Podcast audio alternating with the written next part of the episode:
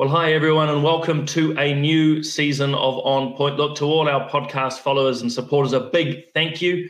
Uh, we continue to grow and obviously excellent guests. But the great thing I am finding that excellent guests breed even better and more excellent guests. And so today, uh, it's my honor actually and privilege to have Benedict Rogers along. He's got many, many claims to fame. Benedict, we could take the entire podcast listing your achievements um, and the advocacy you do. But Benedict is a human rights activist. He is a journalist.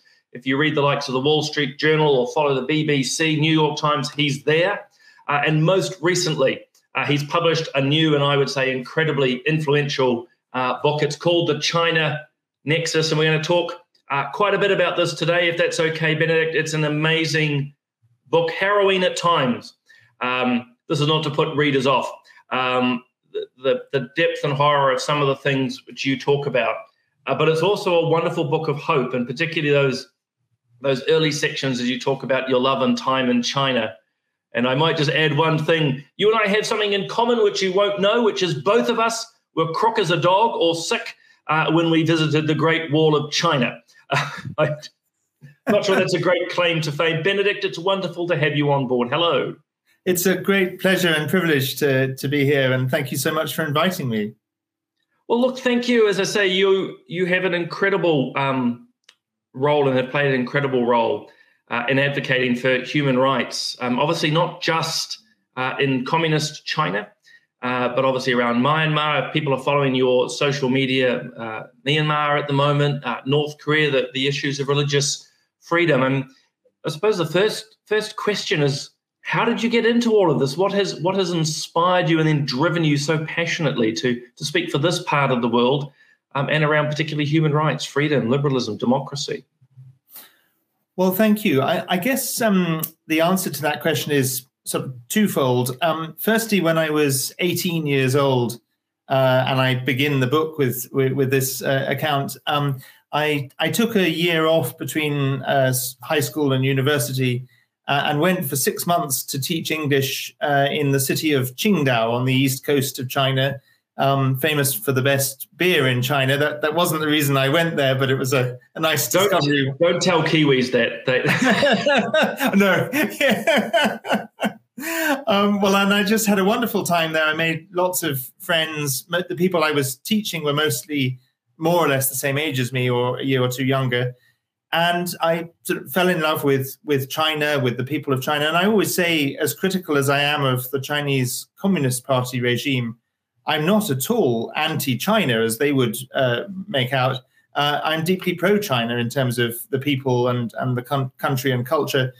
Uh, so that was a formative experience. Um, and then when I was at university, uh, I guess prior to going, going to university, I was always interested in international affairs um, and was beginning to develop a, an interest in democracy, freedom, human rights. But um, a, a, pivotal moment came when um, a leading uh, parliamentarian and champion of human rights, um, Baroness Cox, uh, came to speak in my um, university, and I heard her speak, and I was very moved and inspired, and um, got involved with the organization that she was uh, associated with at the time. She was a patron, uh, Christian Solidarity Worldwide, CSW. And then one thing led to another. And um, and then when I graduated from university, I went to live in Hong Kong. My first job in life was in Hong Kong. And through being in Hong Kong, I got to know other parts of Asia. I, I became very involved in East Timor, um, uh, in Myanmar, um, and, and other places. Which in itself incredible. And again, for, for listeners to hopefully understand just the depth of work that you've done, Benedict, the number of organizations, you're also uh, part of IPAC, and thank you for the uh, the shout out and again in your recent book, The China Nexus. I um, I enjoyed seeing uh, names of of colleagues there. One of the big things certainly has been your focus on Hong Kong, and obviously there's other um, other countries as you mentioned, but um, to me, as a reader uh, and following your work, that was quite a liminal moment when you formed Hong Kong Watch, when the likes of Nathan Law and Joshua and others, and now, of course, we've got is it 43 democracy um, advocates, including the Cardinal, Cardinal Zen, uh, being dragged before the courts. But could you, if you're comfortable, to talk through sort of those catalyst moments for you in Hong Kong from what was, well, I've only visited there once, I must confess, but I found it a wonderful, vibrant uh, city. I've had family there. Uh, and now I'd say for me, it's a shadow of its former self, if that. I mean, so yeah, talk, if you don't mind, talk us through the Hong Kong watch and those, those liminal and catalytic moments.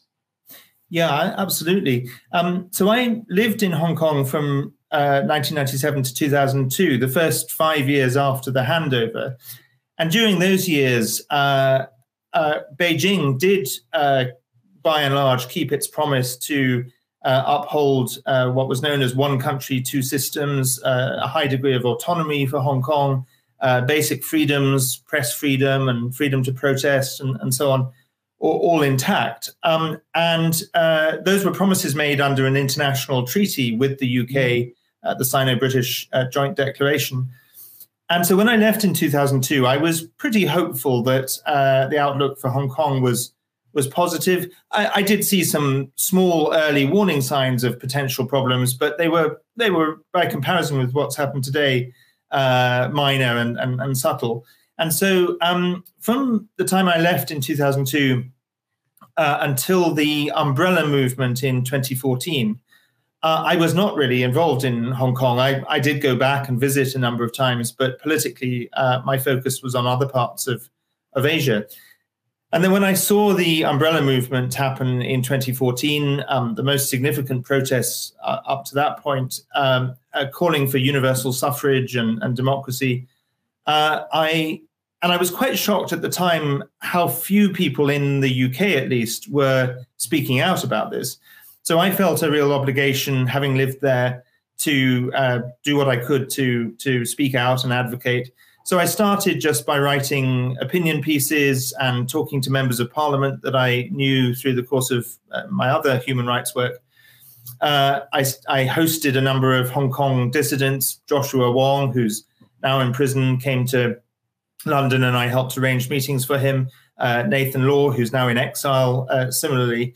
Um, and but then by 2017, um, the situation in Hong Kong had got worse and worse, um, and uh, I was realizing that it was unsustainable for me to be doing this as a just one individual person in my spare time. I thought we really need a, an organization to to do this. And so I came together with others. Um, we decided to start Hong Kong Watch. It was given a, a bit of a uh, unexpected uh, boost to its profile uh, because in October 2017 I uh, traveled to Hong Kong with the intention of meeting people and getting an update on the situation in preparation for launching the organization. And unfortunately, the authorities in Beijing found out I was planning to come, and I was denied entry very publicly. And uh, I was probably the first. There've been others since me, but I was probably the first foreigner, certainly Westerner, to to be uh, denied entry. Um, but most importantly, in terms of the situation in Hong Kong, uh, what's happened since then um, has just been uh, appalling. Um, we could see the kind of creeping erosion of Hong Kong's freedoms uh, since 2014, and that's why we started Hong Kong Watch. Um, but it was only really since 2019 when uh, there was another uh, set of major protests. Uh, vast majority of the protests were entirely peaceful, uh, but there was uh, appalling police brutality against the protesters. and then the national security law, incredibly draconian law, was imposed on Hong Kong um, in 2020. And since then, essentially, all of Hong Kong's freedoms have been torn up. Um, all of uh, almost all of Hong Kong's leading pro-democracy activists are either in prison uh, or in exile or um, in Hong Kong, but keeping their heads down. So basically, the pro-democracy movement has been, for now, uh, silenced, and, and Hong Kong has gone from being one of the most open cities in Asia effectively to being a, a police state. Which I find, um, I was going to say shocking, which is, is true. I, I find it deeply sad. And I'm someone who doesn't have that depth of connection uh, as you and many um, others do. I see the name Jimmy Lai uh, behind you on the book. I mean, it's just so many of these names. And in fact, I think one of the first times your name crossed my uh, radar was when you were uh, barred at the airport. It was a probably not a great or pleasant experience for you, but the stink that followed, the the, um, the, the kickback actually really highlighted what was happening in in Hong Kong. But I mean, what's I might start with a statement and a question. See, down here, New Zealand's aware of what's happening in Hong Kong, or New Zealanders. Um, but there doesn't seem to be the depth of concern that that I would expect. I mean, I've written about this, I've spoken about it. A democracy, a vibrant, healthy democracy, press freedom, rule of law, gone, crushed, uh, and yet certainly in this part of the world, a lot of people just, oh well, that's just what happens. Um, have you observed that in other countries, an apathy or a, a lack of understanding of just what's happened? Or is it just New Zealanders? well, um, I think I would say there is the danger of that starting to happen because of um, other crises in, in the world. You know, obviously, Ukraine is so much uh, a focus uh, right now, and quite understandably so. But there is a danger, therefore, that people move on uh, and, and forget Hong Kong.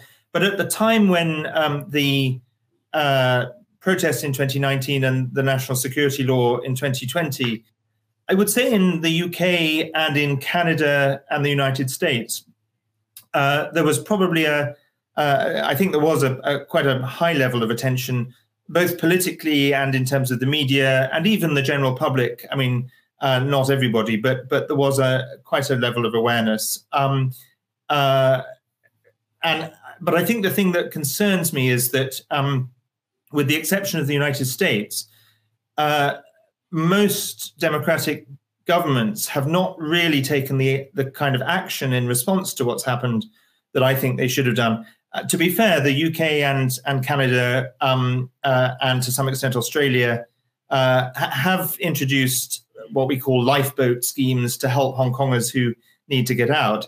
Um, and the UK, uh, uh, in, in particular, introduced the British National Overseas Scheme that is um, went beyond what I was expecting they would do.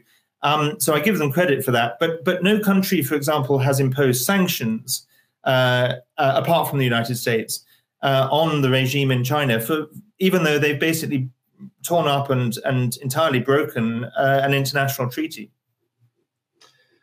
Look, I I agree. I remember Granted, it was in 2020. Um, myself, I was the chair of New Zealand's Foreign Affairs Committee, and uh, Tom Tugendhat, who you will hmm. uh, know, um, he he got in touch with myself, uh, Michael Levitt, who's the Canadian chair, um, and David Fawcett from Australia. So the four chairs of Foreign Affairs Committee wrote um, a letter to the UN condemning what was happening.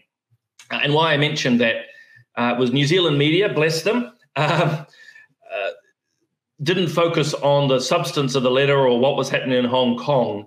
Uh, it was questioning the process of whether chairs of committees should have um, any say uh, and whether or not this could affect New Zealand's uh, trade. Now, the latter says me to you, Benedict, is a, it's a fair question, but it's always stuck with me, which is why I share it. That again, here was a, a vibrant democratic city having the life throttled out of it. I remember at the time that for me, they were effectively troops, but you know, probably Chinese police on the the border building up. Obviously, mm. they were going to cross uh, and finish the city off in that way, but everyone just sort of chose to turn a, a blind eye. And I, again, it's probably looking as much for guidance for someone who's much more. It, it makes me sad and angry, actually, because mm. I think democracy matters everywhere, not mm. just in Hong Kong. Uh, absolutely, I, I, I 100% agree, and and I think that um, you know there are there are countries uh, in the world that have never had democracy uh, and that are, have been repressed for a long time. And we rightly, we should speak out for them and, and uh, continue to do so. But when a, when a place um, uh, is actually a, free, uh, open city and, and then that freedom is taken away from it, um, I think that actually poses, a, in the long term, a threat to, to our own freedoms. And if there are no consequences for what the regime in China has done to Hong Kong, uh, it just emboldens uh, Beijing. Uh, I think we've seen increased uh, aggression, uh, certainly rhetorically, but also in, in, various maneuvers from Beijing towards uh, Taiwan. I, am It's it's a hypothetical question but one wonders whether if we'd met what they'd done in Hong Kong more robustly, whether they would have increased the pressure on, on, on Taiwan. So, and if we if we don't respond now, um, sooner or later, you know, our own freedoms will be uh, at risk as well.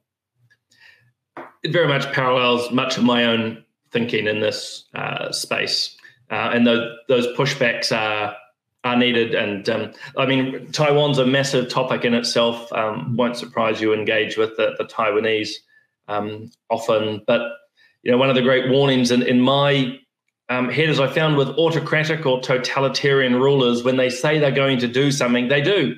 Mm. Uh, we can think about the 30s, of course, as in the 1930s. We think of Putin just over a year ago saying what he was going to do in Ukraine, but many in the West, oh no, it'll never happen.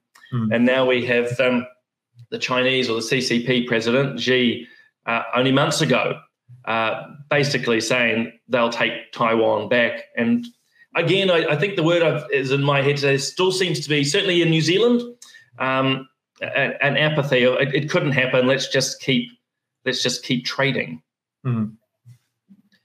Um, broadening out of that, you actually mentioned, well, very quickly, you talked about the lifeboat uh, schemes. I think that's great credit to those countries like Canada and the UK who set it up. But can I just say a thank you here?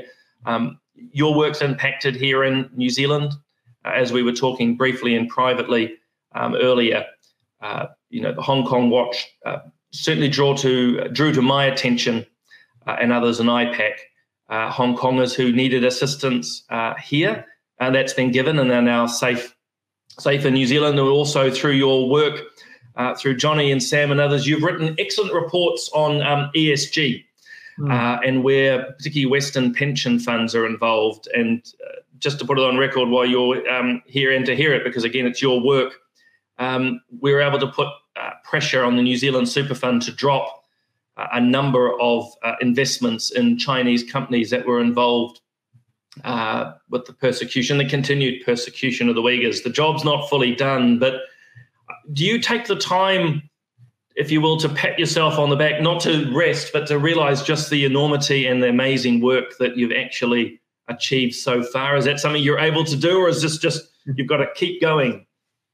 Well, firstly, thank you very much for for that encouragement. Um, and yeah, I mean, I think actually in any um, struggle or movement, um, it is important to to um, uh, recognize and be thankful for successes. Uh, and because if we don't uh, notice them and we just keep keep going, then um, uh, you know that's difficult to sustain. So so um, it's really helpful and really encouraging to know um, the steps that have been taken in New Zealand. It's very encouraging to know that our work has um, contributed to that, and certainly we we, we won't rest, but um, but we appreciate the encouragement, and it's good to know that it, it can make a difference. Yeah, well, I certainly found in the human rights space that uh, there's, there's, as you know better than I, there's never a shortage of of need and um, uh, easy to get overwhelmed. So um, as you continue the good fight, uh, to know that it, it's been effective too. Still touching on Hong Kong, but it may also apply to Myanmar and stuff. Um, in terms of how the the diaspora communities um, are finding their freedoms in the likes of the UK. And why I'm saying this is with New Zealand, if um, you were to come and join me at the various uh, protests for Hong Kong on the anniversary dates, or we have here in New Zealand um, the anniversary, obviously, of Tiananmen Square, we have uh, Kiwi Hong Kongers, uh, Kiwi Chinese, who are still exceptionally afraid. One of the things I've been struck as I attend the protests is I'm there with this ugly mug uh, but most of my Kiwi Hong Kong friends are wearing masks, hoodies, dark glasses.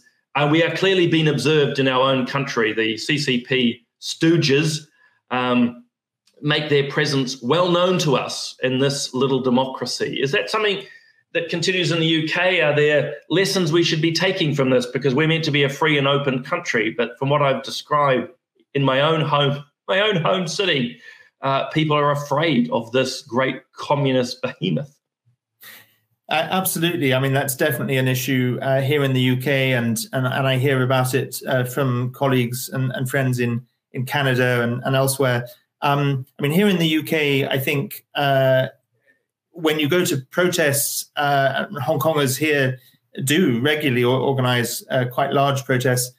Uh, it's a mixture. Some, some people now have stopped wearing uh, masks and, and hiding their identity, but there are plenty of people who still do. Um, for primarily two reasons: e- either because they have family uh, back home in Hong Kong and they don't want repercussions for them, or because possibly they might at some point go back to Hong Kong to visit family, not not to stay, but but to visit, and they are afraid of um, uh, what could happen to them if they've been photographed at a protest uh, uh, here.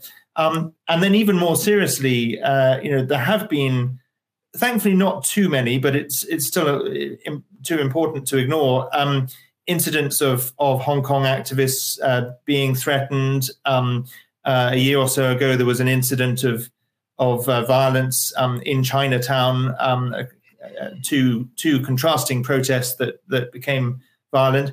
And then, most significant, uh, I don't know if you followed it, but the appalling incident um, it last uh, late last year at the Chinese consulate in Manchester, where hmm. uh, a group of Hong Kongers were uh, holding a totally peaceful protest outside the consulate, and the consul general himself and several of his colleagues uh, came out from the gates of the consulate. Uh, tore down the banners and placards of the protesters, um, beat up several protesters, and then actually dragged one young man uh, physically through the gates of the consulate. So he was on consulate uh, territory and continued to to beat him uh, and, um, uh, and and injured injured him uh, very se- severely. In fact, the consul general was photographed and filmed uh, pulling this young man's hair. while um, while while one of his colleagues, in an incredibly gruesome way, was sticking his fingers in his eyes. Um, and I met this young man a couple of days after the incident, and he said that he genuinely feared for his life. Um, the British police, the Manchester police, um, did in the end intervene and managed to pull him out. And their dilemma, of course, was could they intervene on consular grounds? But in the end, thankfully, they decided to. Uh, and um, and that, so that incident really sent a, a, an appalling uh, message. And I, I worry that the British government didn't react robustly enough. In my view, they should have declared the consul general and his colleagues persona non grata and, and kicked them out immediately. Instead, they sort of hid behind the idea of a police investigation, and then the Chinese withdrew the, their diplomats, and so they have now gone. But they should have been um, thrown out rather than leaving of their own accord. Oh, I'm, I'm with you. I, I watched it with um, horror. My, my morning routine includes um, reading through the BBC and other British papers. So when that was breaking, it was just horrifying. And if I might, I kudos to the Manchester police for for going in and mm. pulling them out, as you say. It was just horrifying. It's not not the same level, but during the Hong Kong protests here on one of our university campuses, uh, pro CCP, um, Chinese New Zealanders uh, assaulted quite brutally uh, a couple of Hong Kongers. And why I mention that and link it to what happened in Manchester is all these, it is a question, believe it or not, it, all these actions are happening, not just in China, as um, you, Tom, Tugendhat, and others have said, you know, the first victims of an authoritarian regime are their own people. But we can we can see the horrendous things happening in China. We see the democracy throttled in Hong Kong, the threats on Taiwan, but we see it on our home soil. Mm. Um, we have foreign interference here. Um, the attacks, as I mentioned, you had them in Manchester, the protests, but it doesn't seem that we as society seem to respond proportionately. We should be horrified. Mm. Um, do you well, do you agree with that? And why do you think, if you do agree, well, why is it that the likes of New Zealand, or even perhaps the UK and others, aren't more strongly pushing back? Are we are we afraid? Are we unsure? Are we apathetic? Um, I just it, it confuses me, Benedict, that New Zealanders and others in the dem- democratic world are not shouting from the rooftops of what's happening. Yeah, I, I, think that's right. I mean, I think um, speaking from the perspective of being in the UK um, and also observing Canada and the US, I, I think things are starting to change uh, um, to a degree. Uh, people are waking up, and there was the um, incident about a year ago where our intelligence agencies actually publicized the fact that uh, one individual, Christine Lee, who had access to parliament, she she had high level uh, contact with people in in all the political parties, uh, and that she turns out to actually be a a, a Chinese spy. Um, and the fact that you know the intelligence agencies don't normally go public with something, so the fact that they did was a sign of how how seriously they were taking it. Um, I've had my own, um, I mean, nothing by comparison with uh, uh, the Manchester incident or or what Hong Kongers have have faced. Um, but but I've had uh, threatening letters sent to my home address, uh, even to my my neighbours and my mother. Now, thankfully, my mother is uh, uh, is very um, sort of experienced about life and and quite relaxed and uh, the first letter. She, she believed your side of the story. she did. She did. Well, what, she got one letter, uh, basically, effectively telling her to to tell her son to to shut up, and uh, her response was to laugh and, and to say she'd given up many years ago trying to to tell me to shut up. Um, but I reported these letters to um, uh, to the Foreign Office, to the police, um, and they took it fairly seriously. Although, of course, because they were anonymous, it was very difficult to track where they were coming from. Um, but but I agree with you that we we for for too long we haven't taken uh, this seriously enough, and even now I, I, sometimes feel it's two steps forward and one step back. We we think we're making progress in terms of our governments taking this more seriously. Um, but then, just uh, in the last 24 hours, um, the news has emerged that the governor of Xinjiang, where uh, it's increasingly recognized a, a, genocide of the Uyghurs is taking place, is apparently coming to London and will be meeting um, Foreign Office uh, officials. And not surprisingly, IPAC and, and others have um, have been uh, calling this out. In just today, there was an urgent question in Parliament about it.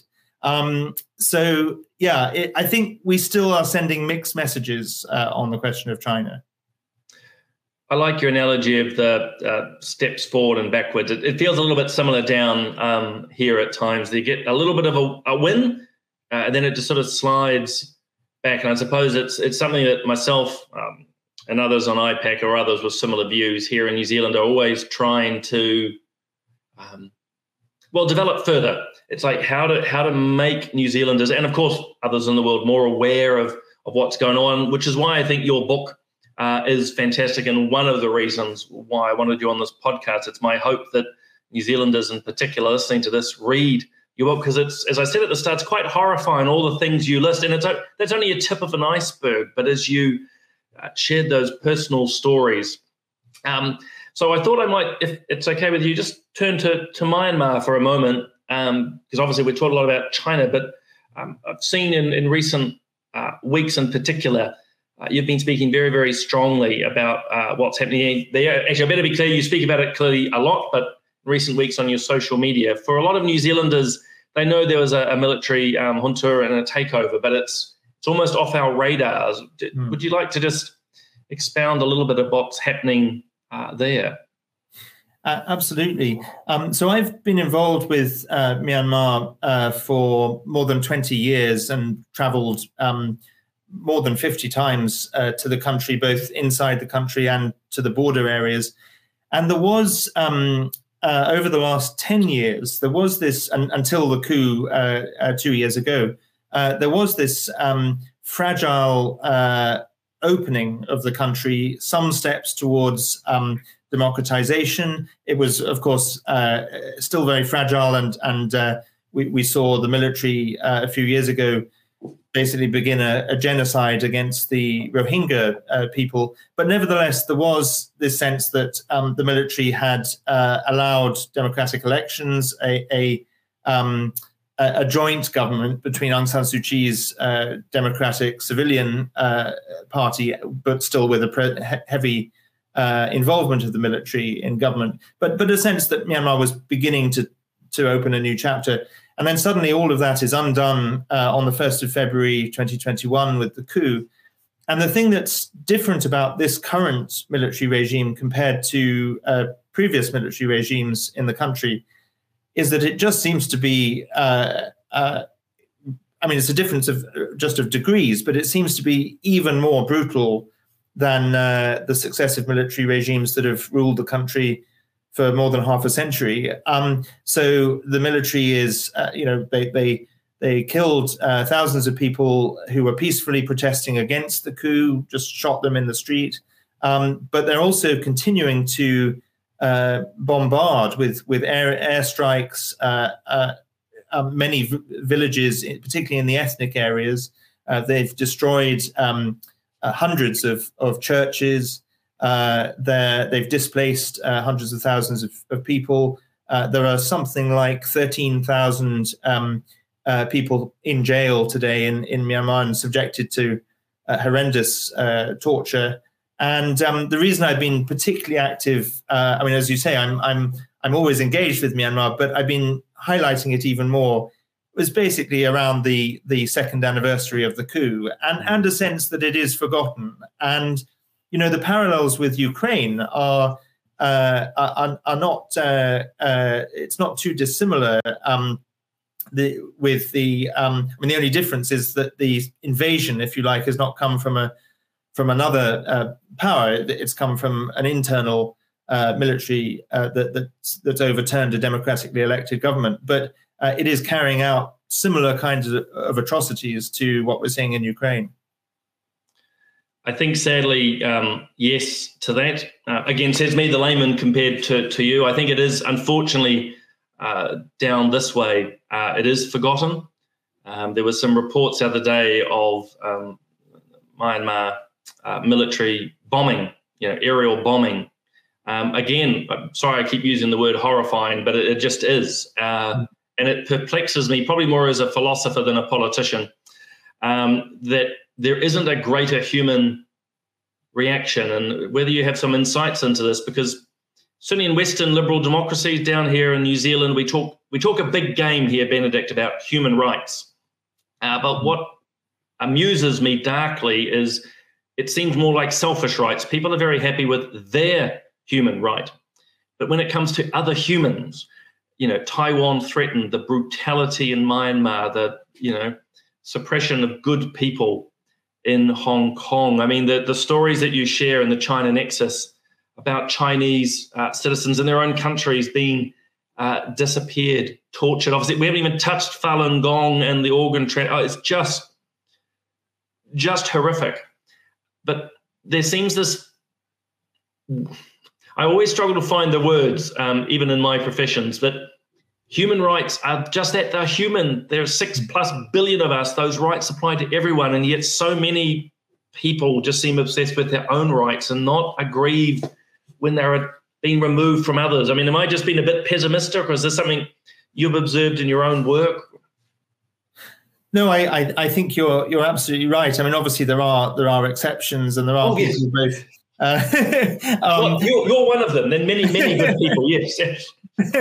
well, well, I'd, I'd say the same to you. I mean, I deeply appreciate uh, what you've done, and and and what you know. There are a number of of um, politicians in different countries that that do speak up on these issues, and and that's really important. But yeah, I I think um, uh, the, the the tragedy is that uh, you know there was a sense in the uh, '90s. Um, with uh, following the fall of the Soviet Union, uh, and then we saw the end of apartheid. Um, and even in China, we saw what seemed to be some, albeit limited, form of relaxation. I mean, I, when I was in China, and I talk about, about it in the book, in the 90s and the first decade of the 2000s, there was some space for some degree of civil society. Uh, there were Chinese human rights lawyers who were able to uh, take up cases. And of course, it wasn't freedom, but there was a sense that perhaps China was moving in a in a at least more relaxed direction.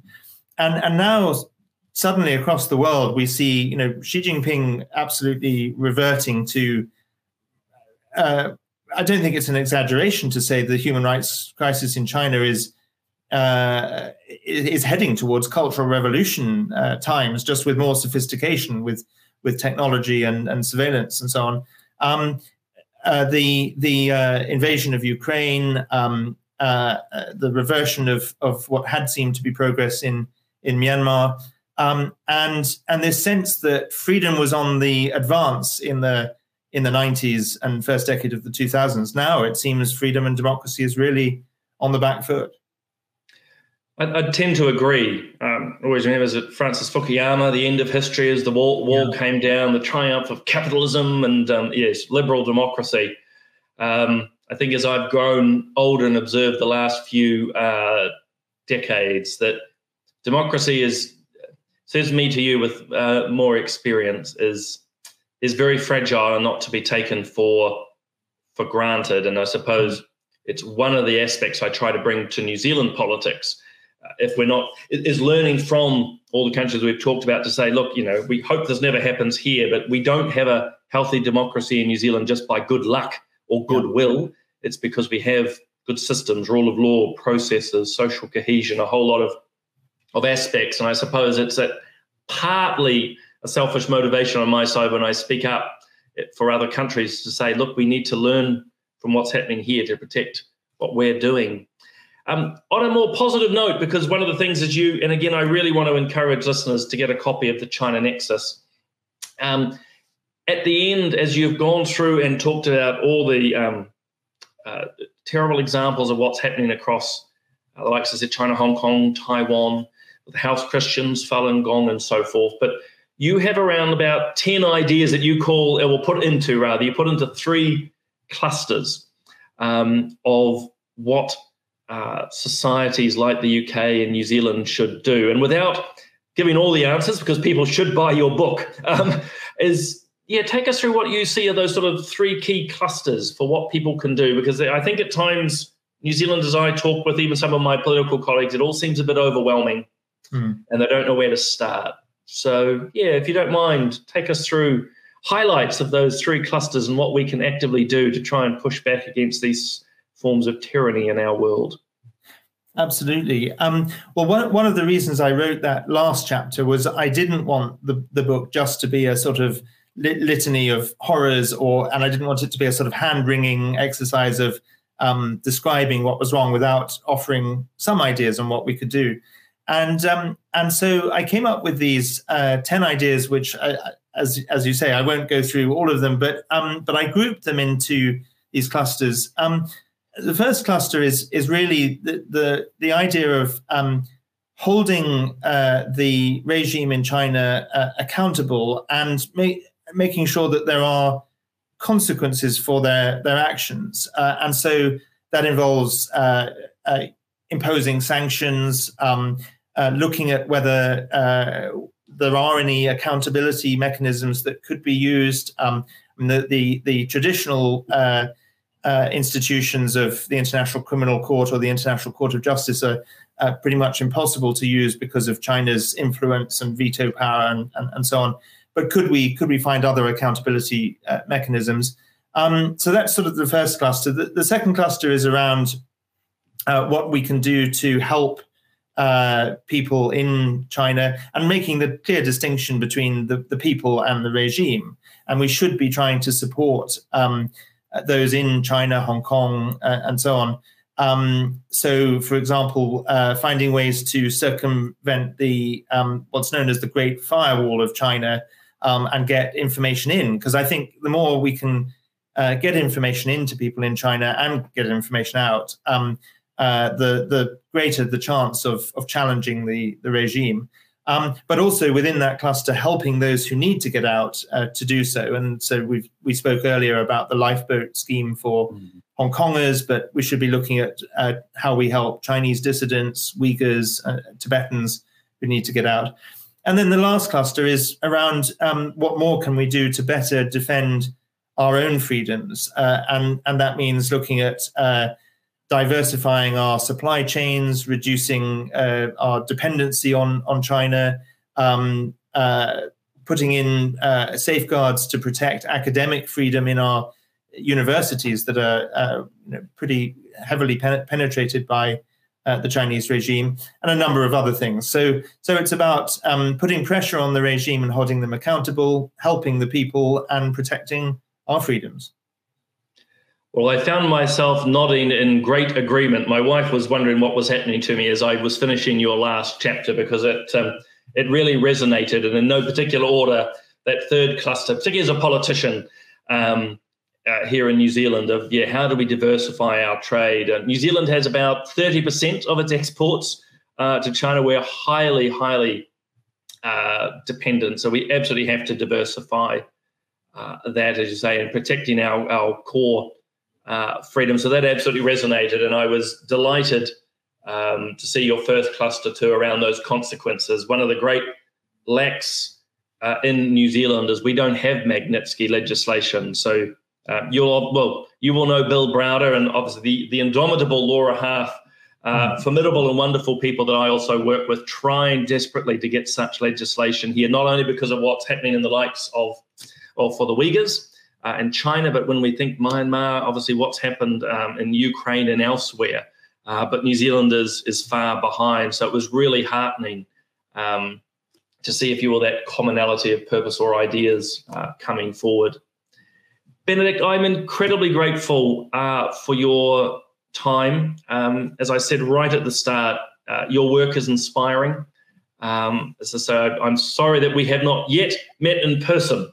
Uh, there was that wonderful conference that IPAC had uh, in um, in Rome uh, two years ago, which I couldn't uh, get to, uh, but I hope our paths cross. But thank you for the advocacy you continue to lead. It inspires many and inspires me.